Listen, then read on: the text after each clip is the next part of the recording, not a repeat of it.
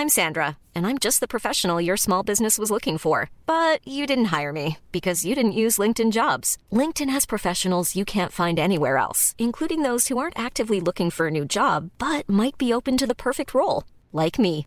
In a given month, over 70% of LinkedIn users don't visit other leading job sites. So if you're not looking on LinkedIn, you'll miss out on great candidates, like Sandra. Start hiring professionals like a professional. Post your free job on linkedin.com/people today.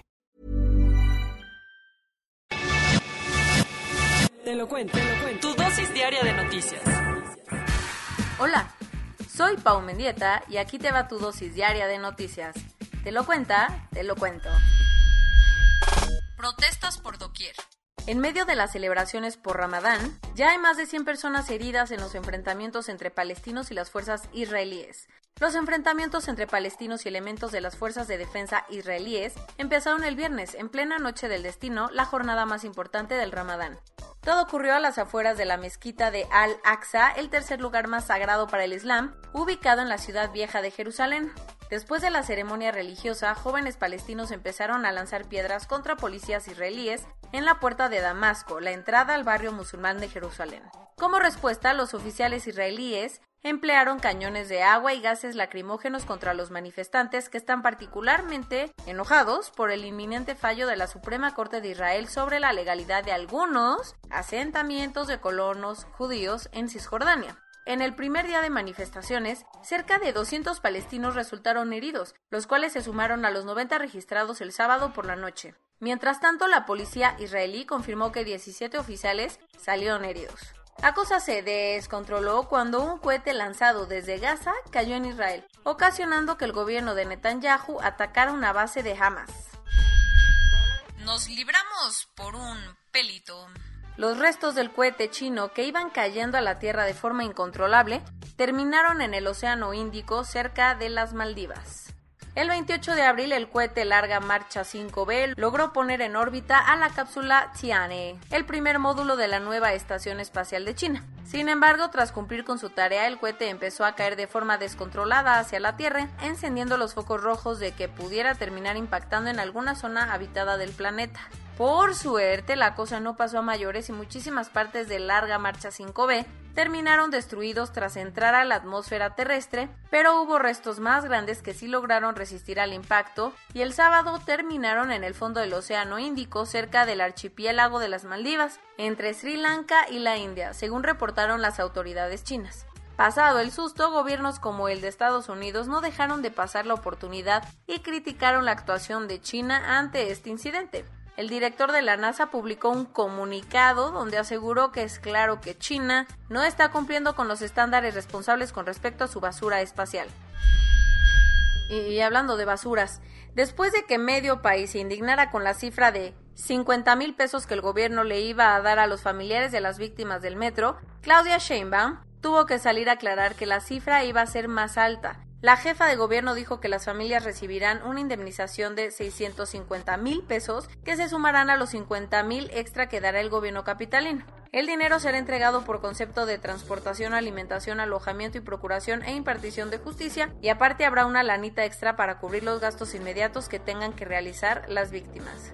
Pues sí, pero al familiar que se fue, ¿quién lo regresa, no? Después de varios dimes y diretes, la Auditoría Superior de la Federación reconoció que sus cálculos anteriores no les habían salido muy bien, que digamos, y corrigió el costo real de la cancelación del nuevo aeropuerto de la Ciudad de México. Hace unos meses, la auditoría había dicho que el costo de cancelar el aeropuerto de Texcoco había sido de unos 331,000 millones de pesos, pero finalmente aclaró que fue de 113,327 millones de pesos, mientras que entre la construcción y la cancelación anticipada de contratos se tuvieron que desembolsar más de 193,000 millones de pesos.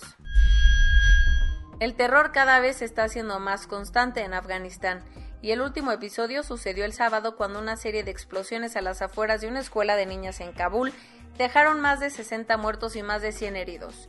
Todo sucedió en un barrio pobre de mayoría musulmana chií ubicado al oeste de la capital afgana, cuando las alumnas de secundaria salían de clase. El Ministerio del Interior dijo que la mayoría de las víctimas eran alumnas del instituto y responsabilizó inmediatamente al grupo talibán, aunque hasta el momento nadie se ha adjudicado el atentado.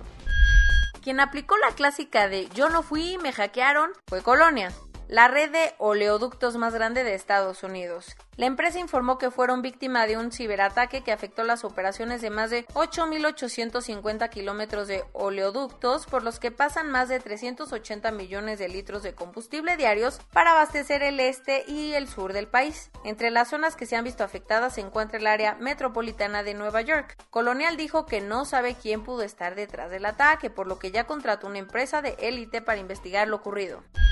Porque ser el centro de atención en Twitter no es suficiente para Elon Musk, el dueño de Tesla se lanzó el sábado a presentar Saturday Night Live. ¿Cómo le fue? Imagínate que hasta reveló que padece Asperger y aseguró que estaba haciendo historia al ser el primer host del programa con este síndrome. Para conmemorar el Día de las Madres, Mae Musk salió al final del monólogo para decir que estaba emocionada por el regalo que le iba a dar su hijo, aunque pidió que please no fuera un Dogecoin. Tan solo con esa mención, la criptomoneda perdió el 40% de su valor. Los festejos por la victoria de Medina Spirit en el Derby de Kentucky el pasado fin de semana terminaron de manera drástica luego de que el caballo diera positivo por dopaje. Bob Baffert, el entrenador del caballo y una de las figuras más importantes del deporte, informó que fueron detectados 21 picogramos del esteroide betametasona en el cuerpo de Medina Spirit, más del doble de lo permitido por las autoridades del Derby. Baffert aseguró que no le dio ninguna sustancia prohibida al caballo y no sabe cómo pudo dar positivo. Por el momento, el binomio ganador aún no ha sido descalificado. Corona News Global, en el mundo. A nivel global ya hay más de 157.938.000 casos y hasta ayer en la noche al menos 3.288.000 personas habían muerto. En México, 2.365.792 personas se han enfermado de COVID-19 y desafortunadamente 218.985 han muerto. Lo bueno, Lo bueno es que ya faltan menos, ¿verdad?, para vacunar. Solamente hemos vacunado a 21.228.559 personas. O sea, nos faltan todavía muchas, pero bueno, qué bueno que sigue el tema de las vacunas, ¿verdad? El gobierno federal reportó ayer 57 muertes en 24 horas, la cifra más baja desde abril del 2020.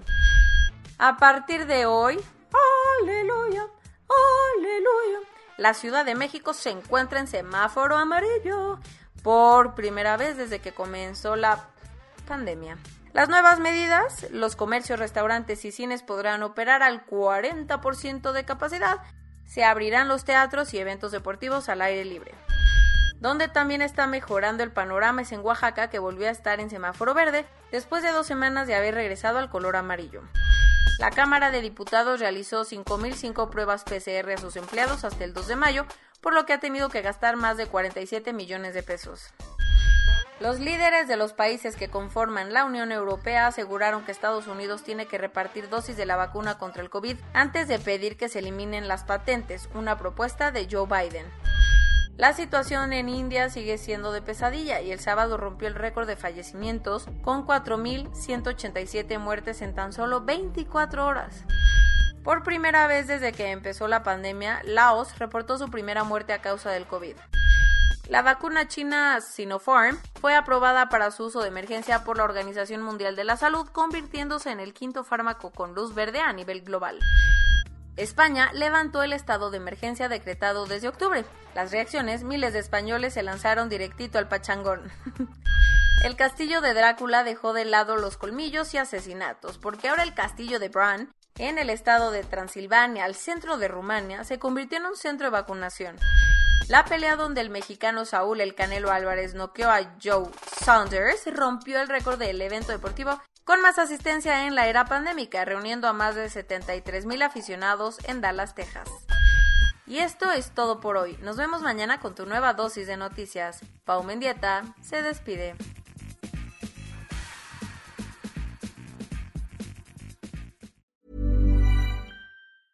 Hey, folks, I'm Mark Maron from the WTF podcast, and this episode is brought to you by Kleenex Ultra Soft Tissues. your ally to help tackle your allergy symptoms this season. I love the change of seasons, but nobody loves pollen and all those other things floating in the air that make you sneeze during this nice weather. Kleenex Ultra Soft Tissues are hypoallergenic and allergist approved. So fight back against watery eyes and runny noses without worrying about irritating your skin. For this allergy season, grab Kleenex and face allergies head on.